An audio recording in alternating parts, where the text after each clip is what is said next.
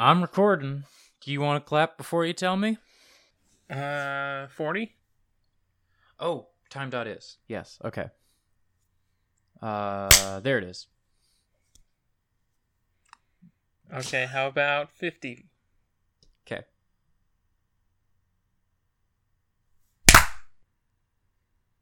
Oh, what's this? It's the third one. It's the new one. Oh, is this like a Clone War? No. I mean, yes, but no.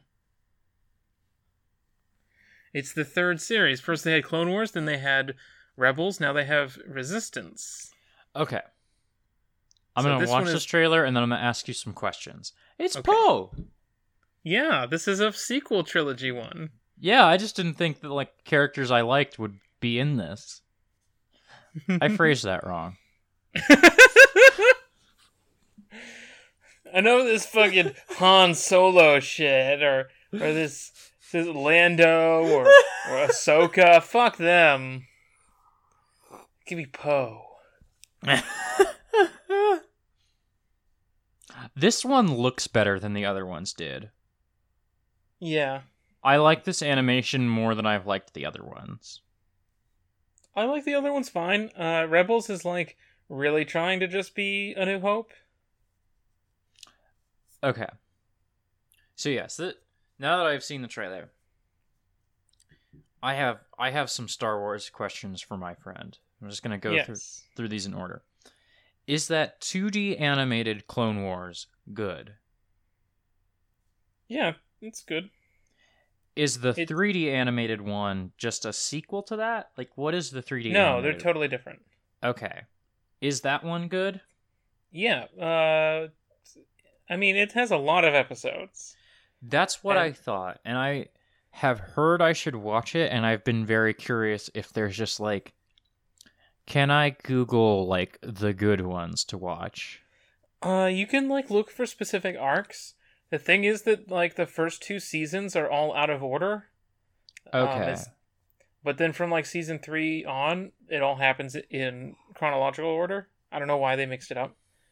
Okay. Um, like some arcs are stronger than others.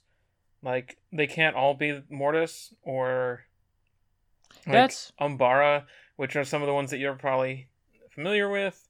Um, there's like the arc about Ahsoka and her like most the of the reason I'm interested in that show is because I know people love Ahsoka, and I want to love Ahsoka. there is definitely like a through line you could watch to just get that story. Okay. Um, cause like words, words. Yeah. Um, Ahsoka's like real big. I mean, she's not. she's, very short from what I've seen. Oh yeah. Um, the uh, the uh, the Justice League show and Justice League Unlimited that were on around that same time was always like two or three parters, and like I watched a bunch of it two years ago, and it was just like I googled what the good arcs were, and I watched those, and I didn't bother with ones that didn't like catch my eye. You know. yeah, like um, which most of them sometimes are good in that show, but there was definitely some stuff that's like, oh, this is just like two episodes of action scenes. I don't particularly care to watch this. these are all in like two or three episode arcs, but they're also self contained. So, like, you'll have one episode that is about a space fight, and then the, the like, Star Destroyer crashes on the planet. Then the next episode is about, like, Ahsoka and her girlfriend being trapped under the rubble for an episode, waiting to be rescued. And it's Oh. self contained, but it's also, like, ties directly into the episode that came before it. Okay. Then there's Hmm. the one episode where like Anakin, Obi Wan, and Count Dooku all get like tied up together and have to like run around tied to each other for an episode. that sounds pretty good. It's pretty good. And that's the bet- count, that would have to be between two and three. I was gonna ask what the timeline. yeah, the whole show happens before three. Yeah, because Count Um, Dooku's in it. Dooku's voice is real good in that show. yeah. I take it they didn't get Christopher Lee. No, they they did not bring Christopher Lee back from the dead to create Wait, Clone Wars. When was Clone Wars on television? From like uh, 2008 on 2009 Oh, I thought it was like 2005. 2003 I think was the I think that's the original one. The 2D one? Yeah, the one by Genndy. Okay. which is fine but it is ex- like the tone of it is very expanded universe in a way i don't know if that makes sense I Um, remember having a DVD of that one. Yeah. Um, and I think I kind of know what you mean. yeah it's it's very of that era Yeah. things are allowed to get a little different in clone wars and sort of do its own thing eventually there's sort of a shift because it predates the disney buyout Mhm. So like this, there's like a stuff that is only canon because it was referenced in this show while it was canon. huh. Um, like that show is the only reference to Darth Bane that is canon now. Oh, but I love Darth Bane. I don't know jack shit about him. I just remember like reading like Star Wars wikis when I was like 10 and didn't really understand that you could just go get books from the library and shit. Mm-hmm. Like I didn't really understand how someone read the expanded universe, and so I just like looked at wikis and thought Darth Bane was cool. Someday I want to do an expanded universe podcast, but for like specifically the Yuuzhan Vong series. I would consider being on that. It, they As all just have like- audiobooks, so like I would consider being like, tell me about the expanded universe. Tell me about the old ways. uh, Um, someday. is Rebels good? Also, is Rebels Rebels is right before the Disney buyout or right after it? Right, Right after. right after. It was the first thing they made. Okay, is that good? Uh It's good. Uh if you are particularly put off by certain tropes or certain storytelling things, then some parts of it will infuriate you. Uh the main character is Ezra. Period. Even if you like other characters a lot more than Ezra, Ezra's the main character and everyone else serves his story. Okay, because that's different from what I've heard about Clone Wars, which is like focusing on different things in different episodes. Yeah. Okay. Like there's episodes that are only about clone troopers in in Clone Wars. Yeah, see, I thought, I thought until like recently when Clone Wars was coming back and people were talking about it that like Ahsoka was the hero of Clone Wars and was in like every episode, and It that it becomes more that as the show goes on because Ahsoka's like the big marketing character hmm and like that's the character that kind of represents the show. it's so weird that like Ahsoka isn't in the movies at all, but is like so key to some people's love of Star Wars. Uh You know, huh. because like My you- little sisters were like, "How come? Where's Ahsoka in the movies?" Tugs collar. because like I remember like I think I've told you this before that like my the Star Wars thing closest to my heart is the PS2 Battlefront games, which means that I care very deeply about like Ki Adi Mundi, you know? Just because I think he looked cool and was in those video games. and, it's- he's the Jedi who fucks. Oh, does he fuck? Yeah, because Cereans are like have like uh population problems, so he's specifically allowed to go off to his planet and fuck a bunch. Okay. What's the what's the other um Jedi who's on the council and is the same race as Ahsoka? Uh that is um God, what is her name? She dies several times. She dies like- so many times. God, what is her name? Uh, uh, uh, uh, uh. God, Shaak Ti. Yes, I like her too because she is in the Battlefront games. If you like clones from the Battlefront games, there's a lot of good clones episodes. Yeah, and like some of the coolest stuff in Battlefront 2 was the story mode where you start as um because you play as the same regiment through the whole story mode and you start on the side of the republic and end up on the side of the empire Mm-hmm. um which taught a very young allison about um how anyone can become fascist you Yeah. know Do you have to kill Jedi at the end? um no you kill jedi like halfway through is the thing Oh, okay. you kill Jedi like halfway through, and then you have to play through the rest of the story as the Empire. Do you do the march on the temple though? Yeah.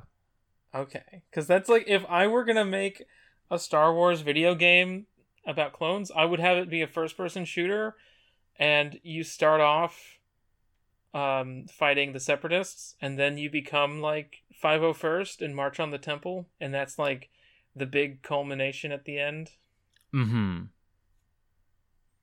That'd That be would good. cool. That would be very good. Um. You know what's cooler is What? playing tabletop RPGs around Order 66 because it gets real sad. Sometimes you're playing a Jedi Master and you have to kill your clone husband. Damn. Yeah. Damn. Um. Now I'm looking at the Shaak Ti Wikipedia. I'm not even on Wikipedia. I'm on StarWars.wikia.com. What sort of fictionally sanctioned bullshit is this? Wikipedia. Give me that Wookiee. Yeah.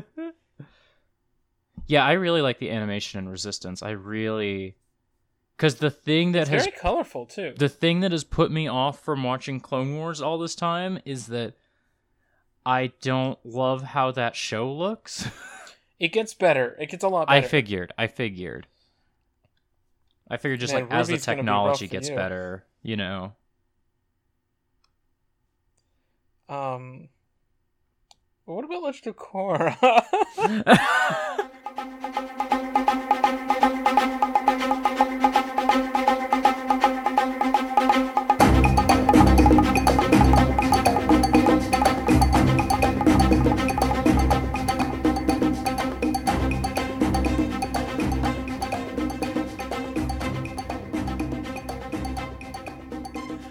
Hi, welcome to White Lotus Radio, a podcast all about the Legend of Korra. Uh, my name is Allison, and my co-host is Nora. That's me. Um, I'm leaving all of that in. Oh yes, the only question is, where do I put the title music? right here. okay. Um, I would fuck around a little more, but it sounds like you really want to like actually talk about these episodes this week, and I kind of do too. Um, Yeah, I'm just kind of disappointed and frustrated. I feel you. I feel you. I do you want to talk about that disappointment and frustration while I stall for time and get all my things in order? Sure. Yeah. My air conditioner just kicked on. Oh, it's fine. I think mine's been on the whole time, and I'm kind of hoping it's it has been on and it has been consistently on, so that I can just take it out rather than like. Mhm. Um. So yeah, this episode we're talking about uh season three, episode nine, the stakeout, and episode ten, long live the queen. Oh, what a title! Mhm. What a title. Mhm. Um. Next week we're gonna wrap up the season. Yeah, weird, huh?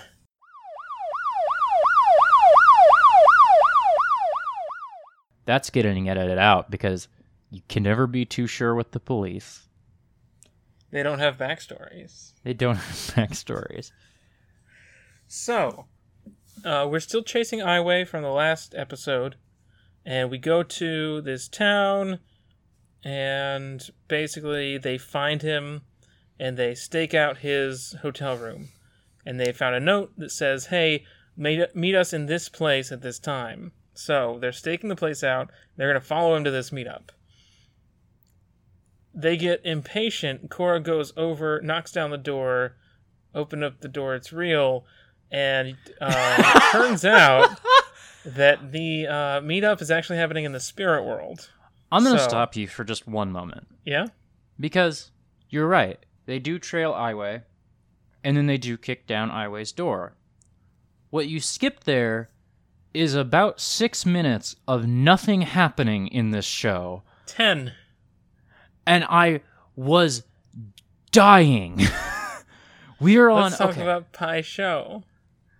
okay here's the problem is that this is episode 9 out of 13 and a we still have like 10 straight minutes of nothing happening in this show.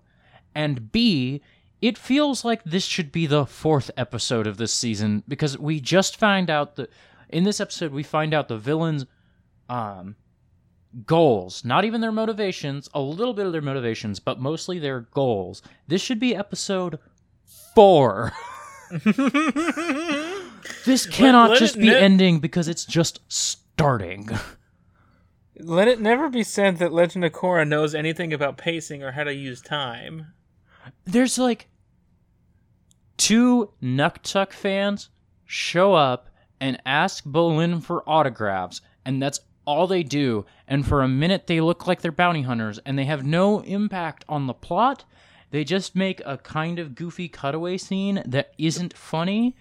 It's the payoff for the first nothing scene where they're like, "Oh, look, it's a movie poster of me," but no, it's a wanted poster.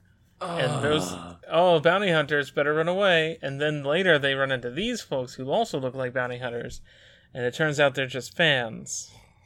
It's so stupid. Did anything else happen? Did we cut away to any other B plots? I don't think so. It's just that and Asami wrecking fools at Pai Sho. Oh, and for like a brief moment, um, the gang splits up and Mako and Bolin are in town and Korra and Asami were on their own and I was really hoping we would get a little more flirting from Korra and Asami and we didn't. Mm. But Uh, so they go to the spirit world. Uh, Zahir chucks Aiwei into the fog of lost souls. he can apparently teleport in the spirit world by the No, way. you can do that. We did that. We covered this last season. Can we? Okay. Yeah, Because I remember fine. people getting lost in the spirit world, and I didn't realize that if you Yeah, just people who don't know it. Okay. But Zahir comes here a lot, Zahir's so- Mr. Spiritual. Yeah. Um, so they don't care about Aiwei anymore. They just let that happen, and we never see Aiwei or talk about Aiwei again this season. We don't even know what happens to his body. Presumably, his body starves to death in that room, Yeah, like you do. like you do. Um, or gets burned by Lava Man. also, a very real possibility. Loose ends. Yeah. Um, and Zahir reveals he's like, "Oh hey, I'm not gonna fight you. This is the spirit world. What are you doing? I'll tell you what what I'm up what I'm what I'm up to. What's the? I'll tell you what I'm about." There we go. But I feel like there's a little more of his motivations that we don't. I feel like. I feel like he has reason still to deceive Korra, you know? huh? I feel like we don't have the full picture with Zahir yet. I feel like we're getting there, but I don't Right. think we have all of it. So Unalaq was a member of this group who are called the Red Lotus. Get it? It's like the White Lotus, but with blood. Yeah, blood. I hope this is not Chris's blood. I very nearly spit out my coffee because I made a mistake and sipped. um. Uh, but Unalaq betrayed them when they were all caught, and he hid his involvement. Um, I don't even feel like that's a betrayal, really. I feel like letting them sit in prison for 13 years is a betrayal, but I feel Right. like Unalaq I'm not going to prison too is not a betrayal. Unalaq definitely could have broken them out. Yeah. That's the betrayal, but just like not getting caught, not a betrayal, I feel like. So they wanted Korra to open the spirit gates because they wanted to restore the natural state of the world. And that seems like totally cool. And then then Zahira's like, but you could go farther. Um what if like the whole idea of having presidents and kings and queens is just as like unnatural as keeping the physical and the spirit separate. But the examples so she's Yeah. like she's like what that's just going to be chaos and then he's like yes and from uh, you know you can't have new growth without the destruction of the old don't you think that like no didn't you encounter a like stupid president and and a petulant queen don't you think people like that should be removed it's like okay Go off. social hierarchies aren't bad because sometimes you get a dumb person at the top Yeah. there's no such thing as a good king. Yeah. There's no like. Yeah. ah, this is so fucking mid Obama term status quo shit. Mhm. Mm-hmm. God, I hate it. I ha- like.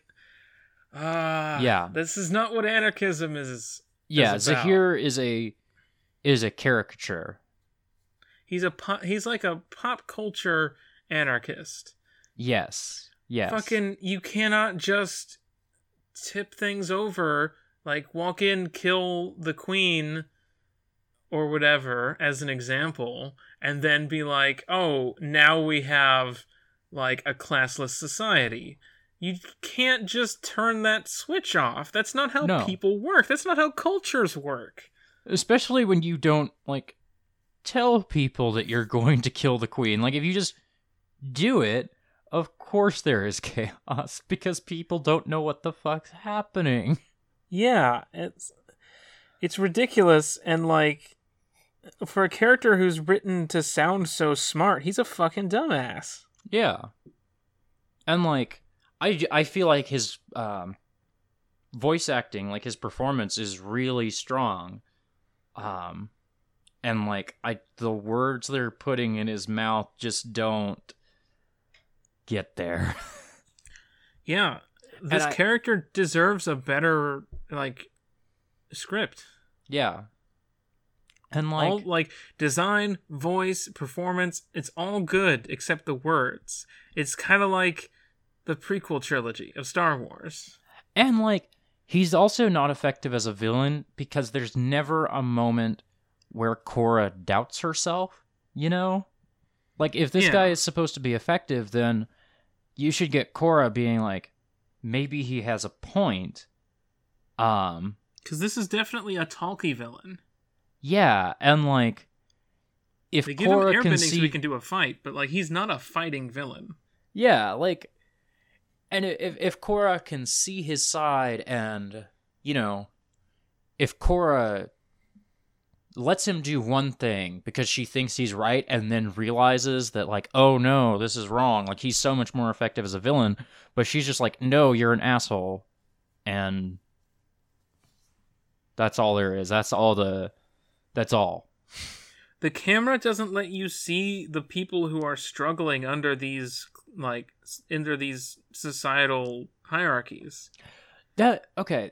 not since me- season 1 when we had the equalists ever since then we've we've swiftly kept the camera off of people who are struggling even like mako's family is like oh they're fine it's a big family it's a heartwarming story because they all support each other instead of being like why do people have to live like this And you know what? Like when they went to Ba Sing Se in the first show, we did see like how these people suffered, you know? And we and we saw their joy too. Like we saw them as full humans in the first show, and this show doesn't spends time doing Pai Sho instead of, you know, like trying to understand why people in the Earth Kingdom would not want a queen.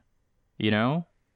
yeah um, other than the one bit very early on where Korra steals some tax money um, and feels bad about it.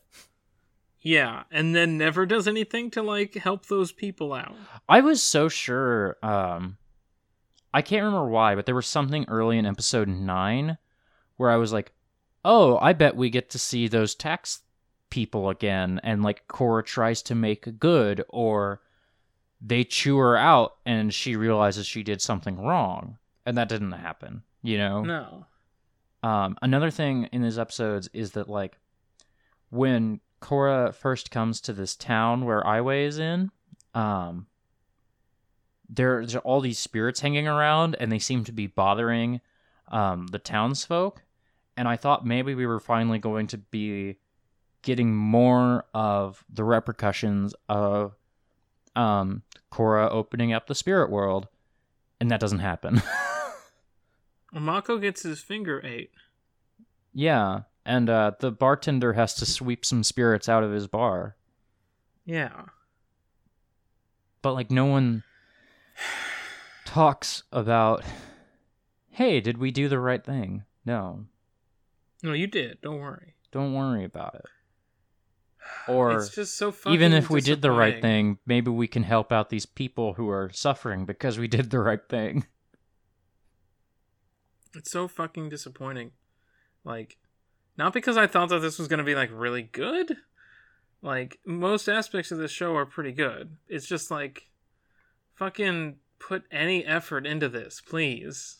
yeah they the writers so vehemently don't like anarchism that they can't they can't be sympathetic enough to make Zahir like sympathetic and like it undercuts all of his- Imagine if if Zahir had a fraction of the forgivability that fucking, uh, uh, Elon Musk. yeah. What's his fucking name? Varrick. Varrick. I was I thought this guy was in like every episode of season three, and I'm so glad that has not been true. Um Yeah. It's just like you give Varrick so much fucking freedom, so much what's the word? leeway. Yeah, leeway despite being a fucking war criminal. Yeah. But Zahir is like, hey, maybe I think taxes are bad, and I think borders um are bad. And Zahir rightfully says, Hey, I think the Fire Lord did some fucked up shit a hundred years ago, and maybe like there shouldn't be more Fire Lords after that. Maybe people shouldn't have that kind of authority that they can wipe out a quarter of the culture in the world.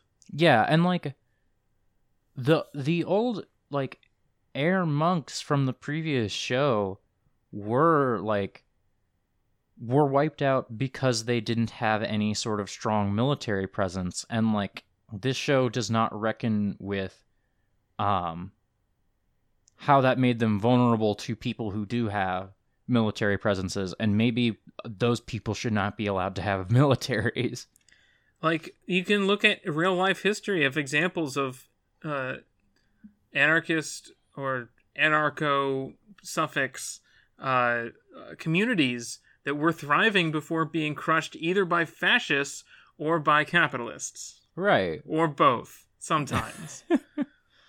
shout out to the cia Yo, what up? They're listening to this phone call. And like I don't like I don't think you need to be an anarchist or believe in anarchism to just be like for Zahir to be a more effective villain, for this show to tell the story it wants to tell and ask the questions it wants to ask, like Zahir should be portrayed as maybe he has a point, you know? it's like fucking Darth Vader is more sympathetic than Zahir Darth is. Vader, the child killer. the child murdering fascist. Oh, listen. So, like, the plan here is that I've I, I figured out what I think the plan with the Avatar stuff is. We still don't know that. Don't worry, Yeah. we'll get there. Uh, so Zahir's plan is to kill all the world leaders. It seems. Which I didn't connect until the end of this episode means that like Korra's dad is about to get it, you know? Or Yeah. they're to try. I think I'm pretty sure the the plan for the for Korra is to force her into the avatar state and then kill her so that the avatar cycle ends. That makes As if that didn't happen last season and As was that- totally just fixed. Oh, another thing, um, they offhandedly comment that like Unalaq was in on a lot of the stuff, but then they're like, oh, but Unalaq being the Dark Avatar was never the plan. Um, which like, okay, the weird like rationalization in in retrospect of like season two was it didn't work for me in any way. Are you telling me that Unalaq was an anarchist? Uh, yeah, was a like- member of an anarchist secret society?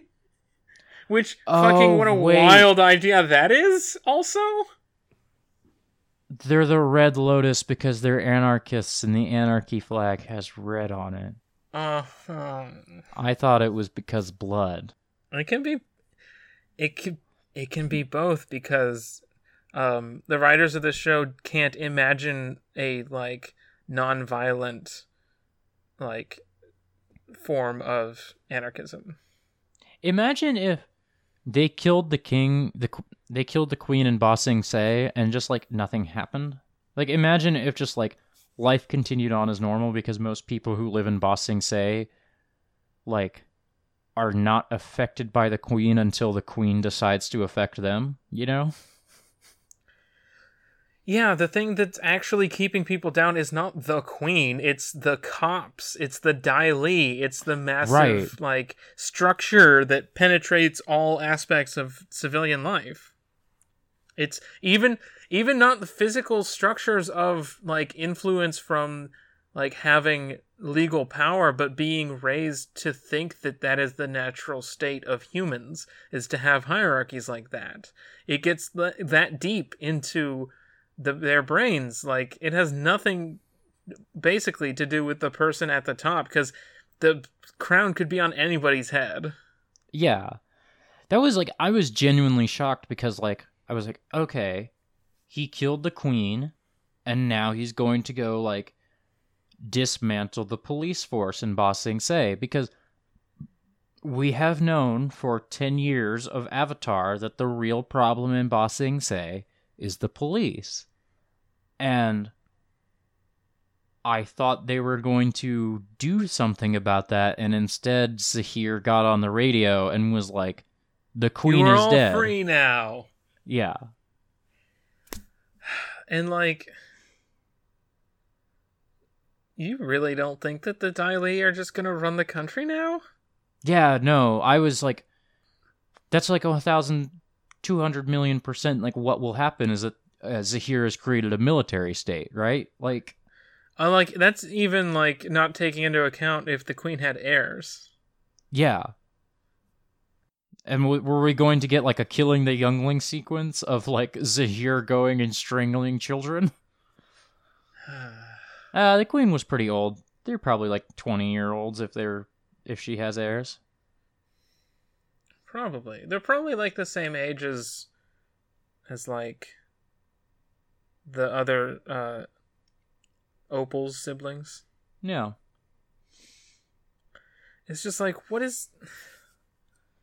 None of this holds up to, like, the slightest scrutiny here. No. No. Like, they use a lot of pretty words to say not all that much, and I feel like that's kind of what people really liked about this season. Yeah. And I just I know people like this season and I really want to like it too because I used to really love it. And it's just like It's like the same problems that we had with the first season. Yeah. It's like, no, your villain is like has a point, and you're not writing them in a way where that you're writing them in a way where they have to be like like evil in specific ways so that the audience doesn't like connect with them at all. and that that works for Fire Lord Ozai. That doesn't Everybody hates fascists. Yeah. Like because Ozai did a genocide, and like Ozai did a genocide that parallels real world genocides. Um, like Amon, not Unalaq, and Zahir would be a million times more effective as villains if Korra is tempted, if Korra understands, and then realizes. And like, I wouldn't agree, but it's more effective as a story if she then is like, oh no, but um, neoliberalism, Obama stuff is the true way. Like, it's more effective as a story, even if I wouldn't necessarily agree with where she ends up. You know, I definitely don't agree with any of the politics of this show, but you can like make the storytelling better without Yeah. having it be a treatise on like the benefits of anarchism. Like, I'm not saying it has to be my shit, yeah, but like fucking I don't know. I can't like I can't even say like read a book because like I didn't read the books. No, I got like the explanations. I got the whatever. I don't have to talk about that. I'm I, I'm on Twitter, and all my friends are like anarchists and communists and socialists, and I don't have the most firm political views, but I'm way more sympathetic of um, all my friends on the left than this show ever is, because this show is so dedicated to centrism with its entire being. Yeah. There are five villains in Legend of Korra. hmm One of them gets to just do whatever he wants Yes. because he's not considered a villain. Yep. Because he has money. He doesn't break laws except for that time he was a war criminal Uh, and broke out of jail. and broke out of jail. Also, like, fucking buying elections. Hey, imagine if Zaofu um offered the political asylum to uh Ba Sing Se refugees that it offered to uh Elon Musk. Hmm. Interesting. Only if they like if they're worthy and they like have a skill or a or like a a dream, you know. Yeah.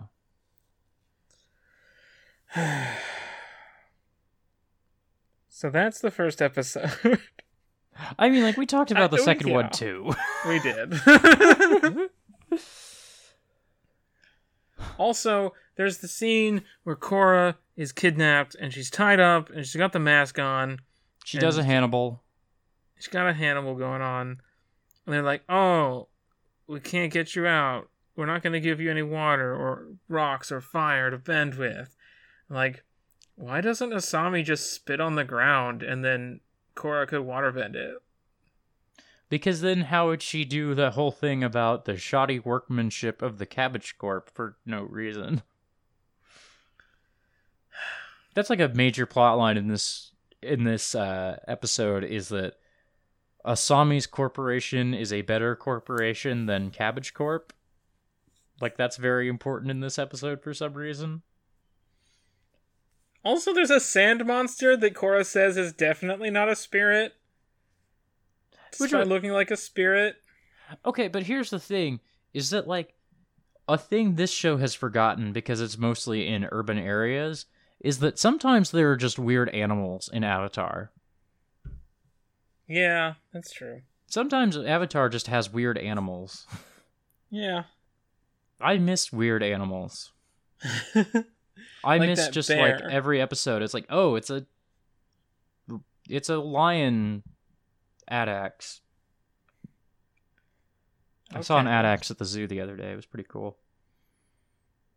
oh, yeah? What Yeah. time of day? Dawn. Oh, cool.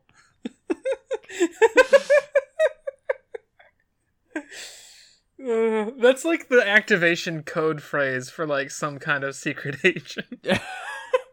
I saw an annex at the zoo yesterday. What time? What time of day? Dawn. slaps the roof of counterweight. You can fit so many animals in here. In so little context. so yeah, it's like feels lazy. And also, if you, I want you to do something real quick. Me? Yeah, go to Twitter. Um, I'm on Tumblr. Give me one second. You know, go to the other one. I'm on Twitter. Just search for Legend of Korra Anarchism. Oh, buddy. Am I gonna regret this? Have you done this? Yeah. Oh no. Yeah, it's like, oh, I learned about anarchism from Legend of Korra. Yeah. It's like Legend of Korra is really good and like underrated because they talk about things like anarchism. Here's a good tweet. Um, should I read this person's handle on the show? Is that a thing I should do? I don't know. Anyway, this person should come on the show. Um, Legend of Korra. Uh, it's quote this tweet with your unpopular uh, avatar Mhm, mhm, opinion. mhm. Legend of Korra is right wing propaganda against Marxism, Marxism, anarchism, socialism, and communism. Yeah, they're right though. Um, and then another one right below it, like Legend of Korra is so underrated for being so political. Season three explaining why anarchism is bad. So here's one of the more interesting antagonists of Legend of Korra. However, he's pretty much stupid because his political ideology is anarchism, Damn. which leaves a power vacuum for the most powerful and most rich people to take control of. Smiley face. wow, it's almost it's- it's so hmm. different from when the most powerful and most rich people were already in control of the society. What the fuck does that mean? uh, w- let's just cut the part where we read bad takes live. Maybe this was a bad idea. Uh, yeah, I might like do some tricky editing or something because I feel like there's. I want to read it. I want to maybe leave in the somewhat just calling it right wing propaganda because I think that's funny. I'll figure it out in the edit. As you can tell, dear listener, I did very little work figuring it out in the edit. Bye. Um, is there more wheel spinning in episode ten? I feel like I'm forgetting some wheel spinning in episode ten because I'm still just constantly furious at pacing in the show because episode ten should be episode five. Episode ten. I don't remember. Oh wait, no. I remember why it took us so long to get to episode. Here's the th- here's the pacing of this season, right? The Mhm. early episodes, um, as Korra deals with the Earth Queen and gets kicked out of her public City, is showing maybe why leaders are bad, and then Zaofu shows uh, quote unquote utopia, and then nine and ten shows how Zahir will put a utopia under threat, except it doesn't really line up because he attacked Ba Sing Se and not Zaofu. He did attack Zaofu, but he didn't really do any destabilization there. I think I the capital. I think I see what the pacing of the show is going for now. I But, like, guess. Also, you didn't introduce the villain to the to the protagonist until halfway through the season. yeah, they didn't have a conversation for Till now. ever. like we we talked we we talked about how to structure this kind of thing with Amon. We don't need to do that again, yeah. but like it just feels so messy this season. Yeah. It's like it's way better than the last one because the last one was just ridiculous. But like I don't know. I'm trying to think. I feel like we have beaten the horse of our exhaustion with this show's politics and portrayal of politics to death. I feel like we've covered this ground. We we're, we're going to get more of it probably next season. I worry now about next season in a way that I haven't for a while. the vibe I get from the way people talk about it is that the fascist villain is the most like sympathetic of the That's villains. my that is my vague, vague, vague recollection too. My other vague recollection is that like yes, my other vague recollection is that like Korra like truly doubts herself for the first time and like gives up on her avatar duties and such, which like wow, imagine if that happened in this season. Imagine If, if, that happened in the first season, imagine if that happened in the first season. Imagine if it happened in the second season. Imagine if Korra had ever doubted herself or had any character development. Ever. no, Allie, Huh. it's very simple. She's the avatar, and you gotta deal with it. We found it. We found it. You can find the podcast on Twitter at White Lotus Pod, White Lotus Pod at gmail.com. We're going to do the finale next week, so send in your emails about it, maybe, if you have anything to ask or say. Where can people find you on the internet? People can find me online at Allison underscore coffee. That's A L I S O N underscore Kofefe. Oh, We haven't done that joke in a season or two. Um, I can't wait for us to get to watching Ruby so that I can make the best Kofifi joke.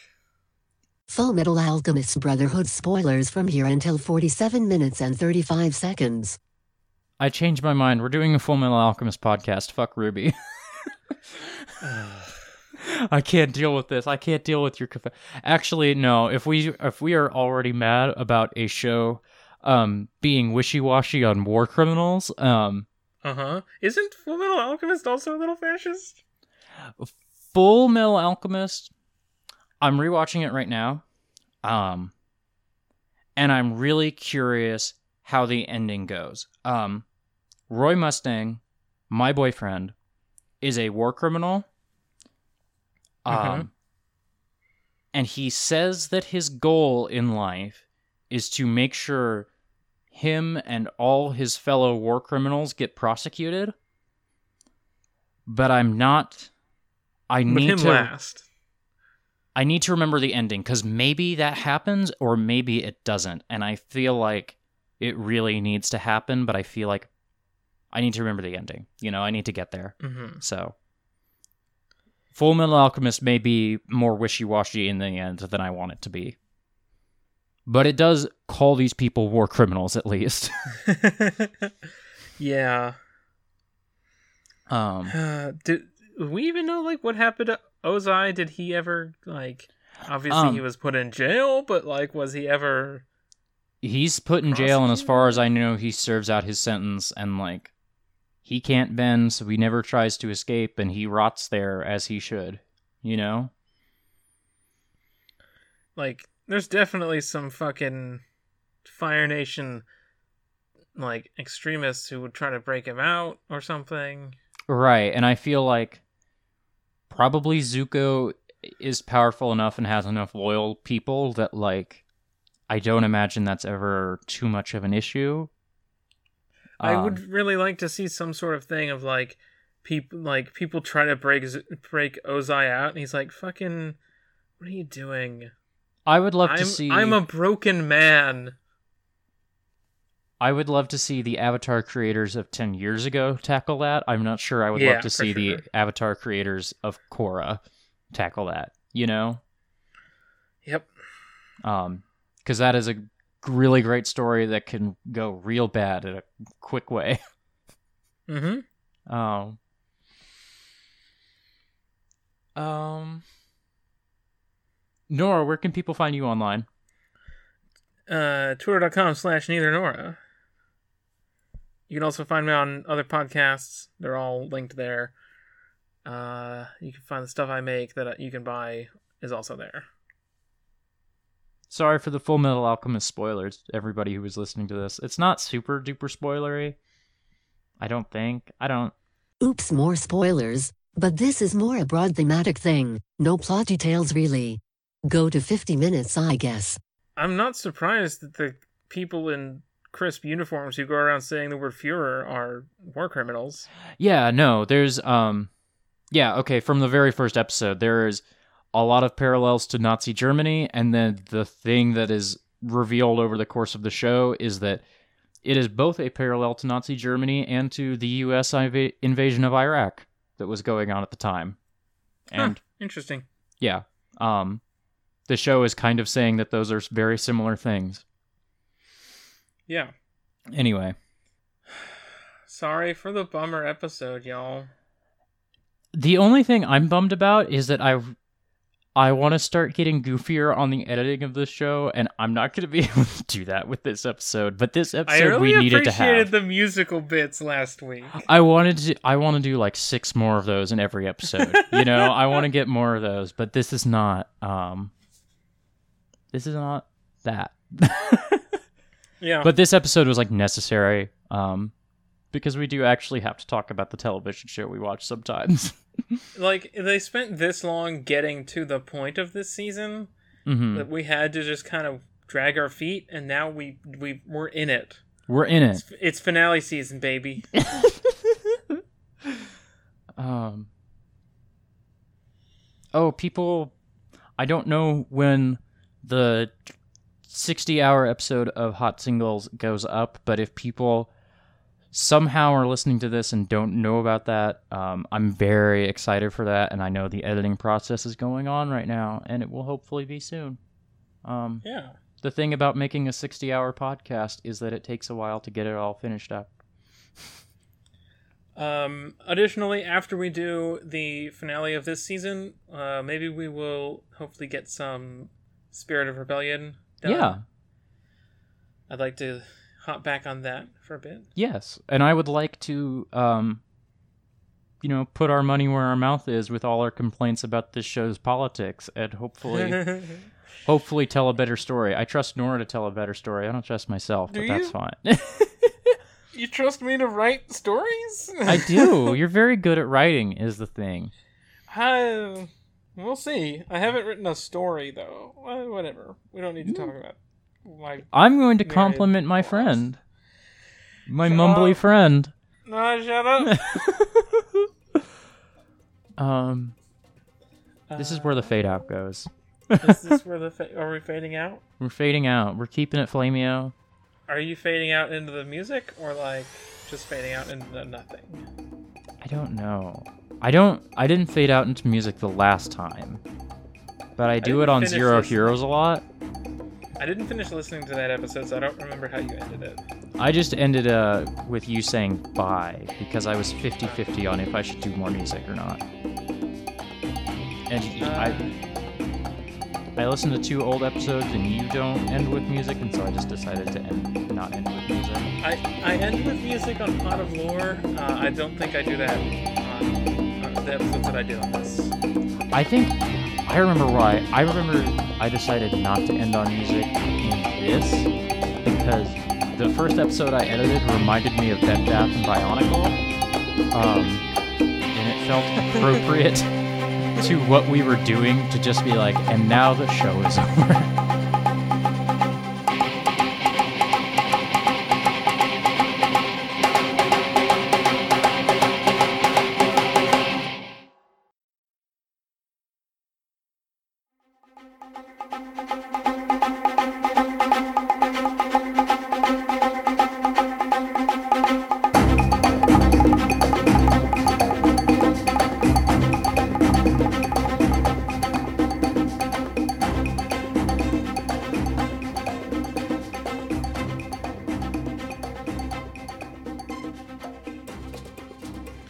Exit stage left. well, we really are exiting stage left, am I right? Hey! Ah, you got your double entendre again. People should listen to the episode of Zero Heroes we just recorded for uh, the payoff to that joke. no, the setup. This was the The setup, yeah. I know how jokes work. Yeah, they hop around and then you cut them open and they die. Oh, oh, oh, oh. Could I talk about the episode again for one moment? Yeah, sure. The theme song in reverse. Um, when Zahir kills the queen, he hops up on the throne and he says, Oh, I forgot to mention, I don't believe in queens. And then he kills her.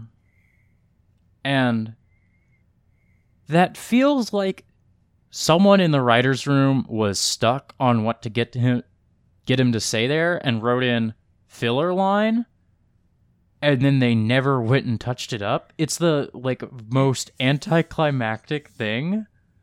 There's Well, no uh, joke in his one-liner. I'm, I'm gonna I'm gonna take my headset off to grab something real quick, yeah. um, and then I'm gonna I'm gonna have a follow up to that. Okay.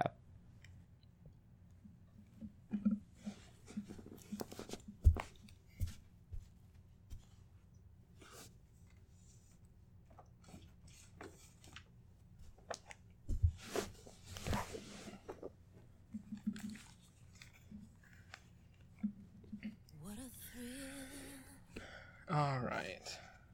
with darkness and silence through the night. So I have here the Metal Gear Solid novelization by Raymond Benson. Okay.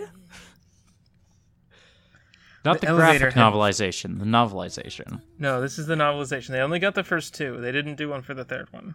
Oh damn. How do you novelize the second Metal Gear Solid game? Poorly. Okay. The elevator had just descended and opened. The third and fourth guards were patrolling from left to right, directly in front of it, on a path some six feet away from the last crate. There was no way to sneak up behind the men, so Snake waited until they turned and began walking away from him. He bolted across the floor to the crate closest to the elevator door. There he waited a few seconds for the guards to turn again and walk slowly around toward him. Snake could hear them muttering something about a storm. He surprised them by stepping out from behind the crate and standing directly in front of them. Merry Christmas, Snake said as he delivered two powerhouse punches left and then right into the guards' faces. the soldiers fell to the floor. I forgot to tell you, Christmas is early this year.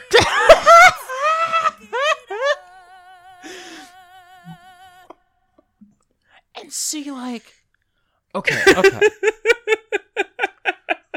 Professional writer Allison Coffey logging on here to say, um, you're doing a season about anarchism.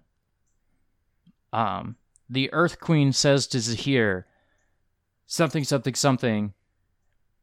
I will capture you. I make the rules around here. Zahir leaps onto the throne and kills her and says, I don't believe in rules. Like, I don't believe in queens sucks. There's no joke. Or, or they could do a chess joke. Uh, they'd have to do a Pai Sho joke, and I don't think there are queens in Pai Sho. Hmm. Well, they they could have like I'll have you like put away forever or I'll have you killed or I'll have you vague cartoon threat. Yeah. Um and then Zahir could say something about like you or the people you work or the people who like work for you Mm-hmm. and like point out that there's nobody else in this room with Yeah. you. Um. Or something about freedom, like he has his freedom threatened, and he's like no one can take freedom away. But he does have the freedom line when he kills her. He does. That's the other thing is he has his one liner, and then he takes a second swing at it. He like Sometimes you got to take that second take. he has a one liner, starts to kill her, monologues a bit, kills her, and then does a second one liner. He should have done the first one liner. He should have just started killing her without saying anything. Yeah. Yeah. Because the leap on the throne, good, perfect, excellent touch. Put the leggy up. Love it. Put the leggy up. Because he's not just on the throne, he's atop the throne. Um, then you just Yeah. you really needed a second edit on that on that dialogue there. Really just uh I'm just I'm mildly bummed that now we can't fade out on Merry Christmas. I forgot to tell you Christmas came early this year.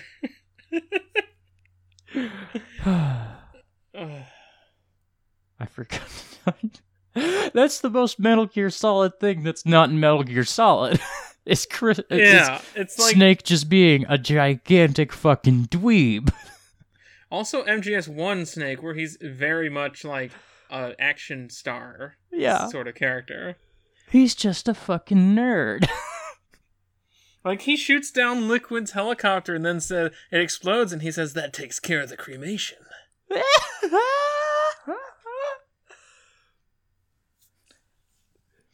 Christmas came early this year.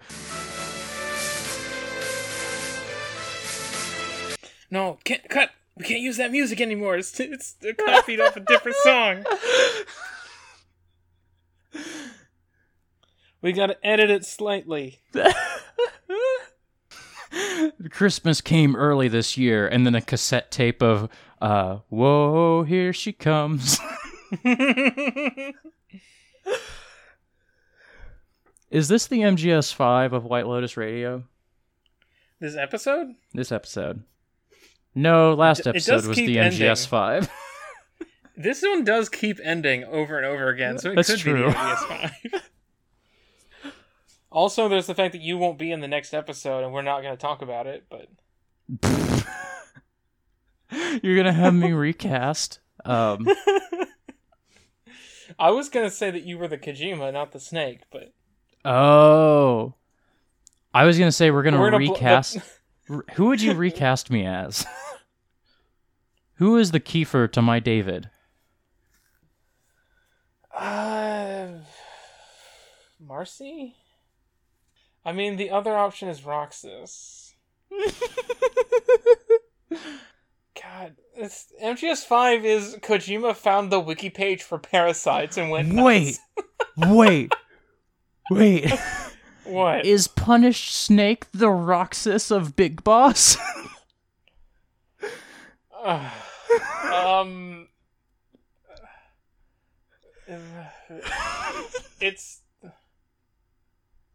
I'm so glad we found the the title of this episode in the seventh false e- ending. No, no, no, no. It's it's not Roxas. Is it? Because it's it's like it's the replica. oh, so it's the fake Riku. It's Repliku. Yeah. But yeah, the podcast title should be "Is Punished Snake the Roxas of Big Boss?" Even though his name is Venom Snake, not Punished Snake. I think. Oh, I just beefed that one. That's just me not being good on my Metal Gear lore. Yeah, get good, nerd. Metal Gear lore podcast. Now there's something maybe. no. No. No. I have a PSP emulator now. I should finally play Peace Walker because people tell me Peace Walker is the best Metal Gear. Don't play it on PSP. Well, that's just the best option for me. That's fine. I need to finish Birth by Sleep. Holy shit. I've been like, I I need to finish Kingdom Hearts 2. I haven't done it because life happened. yeah, I had life happen, and then I was like, wow, I really, I can't focus on any video games. I wonder why. And I've just now, in this moment, realized it's because I got like a third of the way birth through Birth by Sleep and just stopped. Um, if if um if Kingdom Hearts crossed over with BlazBlue Cross Tag Battle, then you would have uh uh Underbirth. but I have nothing. I was just gonna let you dangle. by I was just gonna let you. I saw the trap you were setting up for yourself. I was like, well, she made her bed. She can sleep. She can sleep. Um, I do actually, literally in my head right now, have the Metal Gear Solid graphic novel adaptation as well. I'm glad that that graphic novel comes up on every episode of a podcast we do together. We'll talk about it someday, maybe. I have to return an Amazon order today, and I might only be getting Amazon credit instead of money back. Mhm. And if that happens, I'm definitely going to use it to buy a Metal Gear comic. It's it's good though. It's like real good. yeah. There's one page that's just nothing but the word "bang" all over it. bang, bang, bang, bang, pow, bang, bang, pow, pow, bang, bang. Cause it's a boss fight. Good. Good shit. I loved how that novelization earlier, like, perfectly captured playing Metal Gear of just like, oh, I gotta figure out what pattern the guards are walking in. Like, Uh huh. it's not, it's not like this climactic battle with Revolver Ocelot because I would cut out a lot of just like gameplay if I were novelizing a video game, but this person decided to leave it in a little bit. The epilogue of this novel is one line that says, Revolver Ocelot listened to the other man on the line and then spoke. And then the second paragraph is half of a page, and it's just Revolver Ocelot's dialogue. Good. Good. Oh my word. Metal Gear is bad. However, I love Metal Gear. Also, um, both Otacon and Meryl survive in the end. it's the the canon one is the, only that Otacon survives and Meryl dies, right? No, they both live. Okay. You just have to make that choice when you play it. Do you want the stealth camo in your new game plus, or do you want the infinite ammo bandana? Okay. So here's a thing about me. Um, I have a very weird relationship to Metal Gear, where I watched Dan Ryckert and Drew Scanlon play three Metal Gear games. Um, and then my Giant Bomb subscription lapsed, and I didn't really care enough to pay them again, you know? Right. And so I know a lot of things that happen in Metal Gear Solid 4, but I don't know all the things that happen in Metal Gear Solid 4. But sometimes Okay. to look cool or to look more knowledgeable, I will pretend that I know everything that happened in Metal Gear Solid 4 because hanging out on film Twitter ruined my little brain as a teen and I thought that was a thing you had to do. Can we do a like Metal Gear Solid 4 only recap podcast? I'm just going to watch. Chip and Ironicus play it at some point. I But it also would be it would be more fun if I explained it to you. That's fair. Here's another thing is that I really wanted to see MGS5 and so I know I watched most of their playthrough. I skipped around for some story stuff and you really have to skip around for story stuff in that. Mhm. Um and so I do know everything that happens in MGS5. My only lore gaps are in 4 and Peace Walker. Uh, what about Revengeance? Uh, I haven't seen all of Revengeance, but like I know some big stuff. Like I know Make America Great Again. Um, I've seen that whole last boss fight. Um, and one or two others. How fucking bizarre is it that the that Make America Great Again shows up as a line in the 2013 video game from Japan, Metal Gear Rising: Revengeance? I mean, like, I feel like I heard Metal- Make America Great Again as like a thing people said long before Trump. And it- Interesting, as I definitely didn't. I feel like not often, but it would just be like, or a sentiment I heard before Trump. You Mhm. know, maybe not those words, but like that sentiment. I don't know. Sure. So it's it's definitely surprising, but it's not like the most surprising thing that like in 2013, um, Trump people were starting to think Trump things. Right. It's maybe just- surprising that someone predicted it, like someone from Japan. Um, no, actually, um, the a lot of that content was actually written by the localization team. Right, right.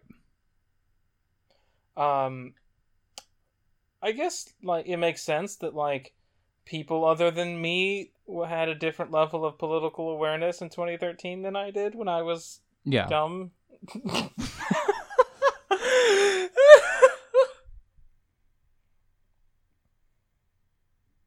As if I'm not dumb now.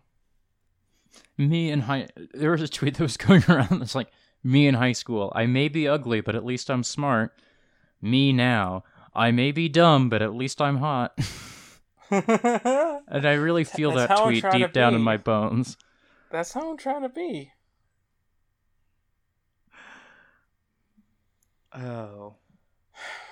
I never want anyone to think that I'm smarter than them. I get that. I spent my teen years really desperately trying to make everyone think I was smarter than them, And now I'm like, oh, that's a good way to be a shitbag. Yep. I want to be smart, but not like smarter than any of my friends. I want to be smart enough not to fuck up and not to look like a dumbass. I thought of a joke and I was like, is this the right place for the joke? And I'm like, I guess I have been talking about Trump and this is way less mild than Trump. Go for it. I was like, speaking of looking like a dumbass, I just been thinking about Wil Wheaton all day. Oh, zing! Are you gonna go on his Mastodon and ask him about Chris Hardwick? I'm really thinking about it. I think I might do it. I think I might do it. You'll probably just get blocked. I, w- I will almost certainly get blocked. I'm really excited for it. I wish I could get blocked by Wil Wheaton on command. He's off Twitter now. Like I can't because Oh, I would much rather just like get blocked on Twitter and save myself the trouble of trying to find out what Mastodon is. You know? Yeah, fucking whatever. I don't care. I'm stuck. I'm on Twitter because I can't leave it. So I I would happily leave Twitter for Tumblr because I think Tumblr sucks, but like in ways that I find more tolerable than Twitter suck. But like I'm not gonna convince my friends to go to Tumblr, and I don't feel. I really want something new to pop up, and I don't think Mastodon is it. You know, no, definitely not. Not from the shit I've heard. like Mastodon seems real bad. Yeah, like the moderation tools are entirely at the whim of the people who own it, who don't seem interested in that at all. Yeah, But like, I actually have kind of a following on Twitter, and I make things a- that people consume. And if it weren't for that, I wouldn't be Right. like able to end the month with positive numbers in my bank account. right. So, uh, all those like big name white dudes can definitely just leave Twitter if they want, but like some of us have to stick around and hang out with the Nazis and like deal with that sometimes. Yeah. And then like I saw this thread um from Ash McCallan that was going around that was the same thing and then it's like and Right. then once Twitter finally does end because it kind of feels like Twitter will end um you know wherever people end up exodusing too, like marginalized folks will be behind there because they didn't have time to build an audience there in the same way that like Wil Wheaton did, you know? Yeah, in our efforts to keep ourselves safe, we have to delay and we can't be first adopters on these things. Yeah. Because if I were to get on Mastodon and I wanted to build some sort of community there, like the only thing I would have time and energy for is to just copy paste my tweets from t- and into Mastodon, you know? Right, and there's also the part where like there's nothing to stop somebody from just impersonating you on a different instance. Oh, I didn't know that. What? Yeah, they could just make your same name on a different instance. Oh my god. What? Fucking what? it's it's all like decentralized. I saw there was an Idle Thumbs instance. I might like go check that out just to learn what Mastodon is because I like the Idle Thumbs community generally when I've bumped into it. Mm-hmm. But I don't ever think I'm gonna be a Mastodon person. No, you're you're a human.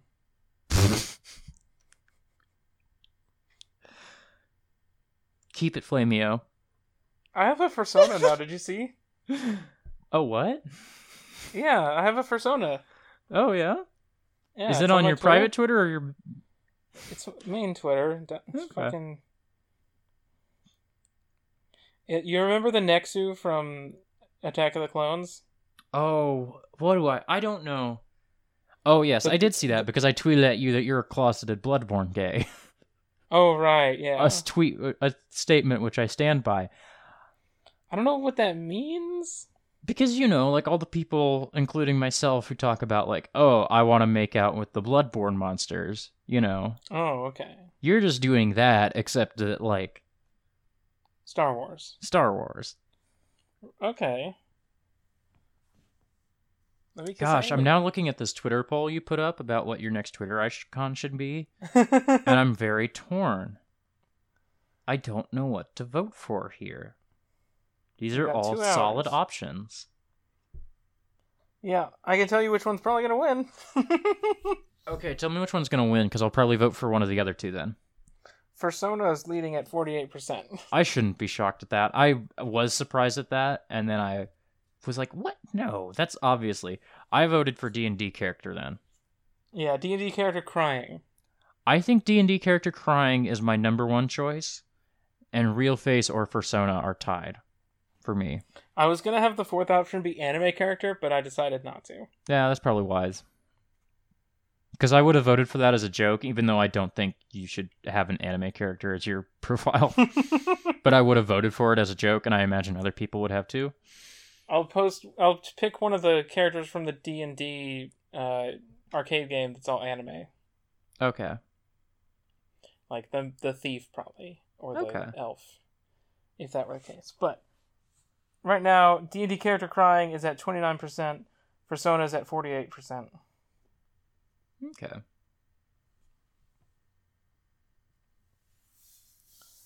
Are we still podcasting? We're still podcasting. Do you want to not?